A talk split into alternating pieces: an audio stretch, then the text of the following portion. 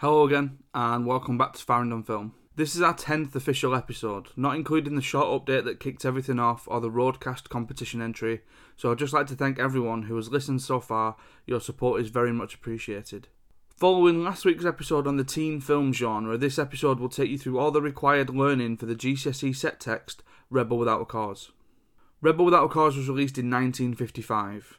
The film revolves around a group of emotionally charged suburban middle class teenagers and was a commentary on society at the time and also an alternative to similar narratives set in poorer locations.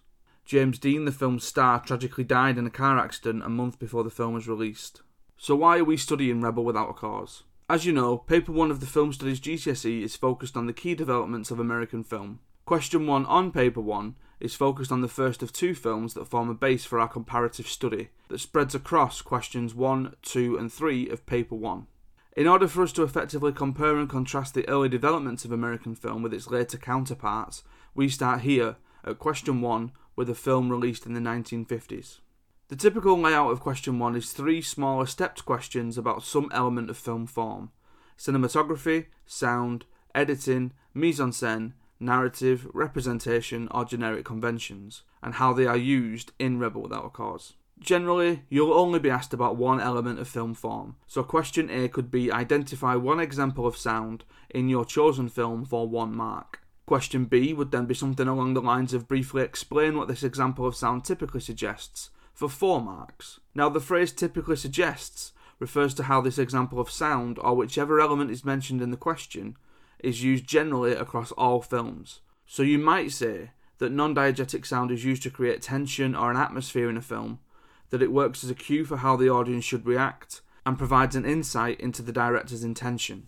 The final segment of question 1 would explore how this and other examples of sound are used in at least one key sequence from your chosen film for 10 marks. I'm not going to go through what would be model or exemplar answers now because that would be a whole other podcast, but I will go through what will become some reoccurring pointers for tackling the exam questions. First of all, the idea of these step questions are that they ease you into writing longer responses, but they also link in with each other. So your answer to question 1a, so identify an example of sound, links to question 1b.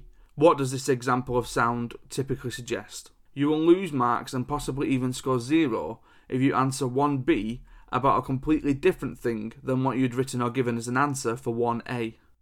So if you've written non diegetic sound for 1a, you need to discuss the typical use of non diegetic sound in 1b. Finally, this might seem obvious, but the term from your chosen film has been known to throw people off or confuse them in the past. There are a total of five films or five pairings of films that the exam board provide us teachers with. We then pick one of those films or pairings to teach you, for you then to answer the questions on the exam. Now, when it says your chosen film, your chosen film in this case is Rebel Without a Cause. So where can you find Rebel Without a Cause? The film is available to buy for $7.99 from iTunes, Sky Store, Google Play, and Rakuten. You can also rent the film from these providers for about half the price of a purchase. If you would prefer the old school way of doing things, a new and sealed copy of the DVD is $4.99 on Amazon. There are a lot of clips scattered about on YouTube, on both the Movie Clips channel and the fantastic Film Studies Fundamentals channel. So, to take you through some of the context then surrounding the film. This was the first major studio, so Warner Brothers, to make a teen film. It had high production values and hot young stars. Now, one of the big things surrounding the film is the crusade against communism, or the Red Scare. Now, the definition of communism is a system where all property is public and people work and are given things by the government according to their needs. A Red Scare is the promotion of a widespread fear of a potential rise of communism by a society or state. The name refers to the red flags that the communists used, the term is most often used to refer to two periods in the history of the United States, which are referred to by this name. A reoccurring mood in many of the films of the 1950s was that of paranoia. This was a reflection of the climate of fear created by the mass hysteria of the McCarthy witch hunts or McCarthyism. In Rebel Without a Cause, Jim does not know who to trust or who to listen to. Suburbs were growing in this era. This story focuses on the youths in a Los Angeles suburb where new family homes were desirable but cold and lifeless, and there is little affection in these homes. More people speaking out against inequality civil rights in this time. The film demonstrated the desire for young people to do the right thing. Jim wants to confess and desires justice, but it's the older generation that get in the way of this and do not listen to him. Taglines for the film showed a confusion about how the film should be marketed teen drama or B movie. So some of the taglines were teenage terror torn from today's headlines or the bad boy from a good family. Rebel showed that films centered on teenagers could well be from the teenager's point of view and appeal to a teenage audience. The film is from the male point of view. Girls are quite passive figures. Female led teen movies were more dominant in the 1990s. The 1950s are considered to be the birth of the teenager. This social group had a new identity. Young people had more money, so disposable income.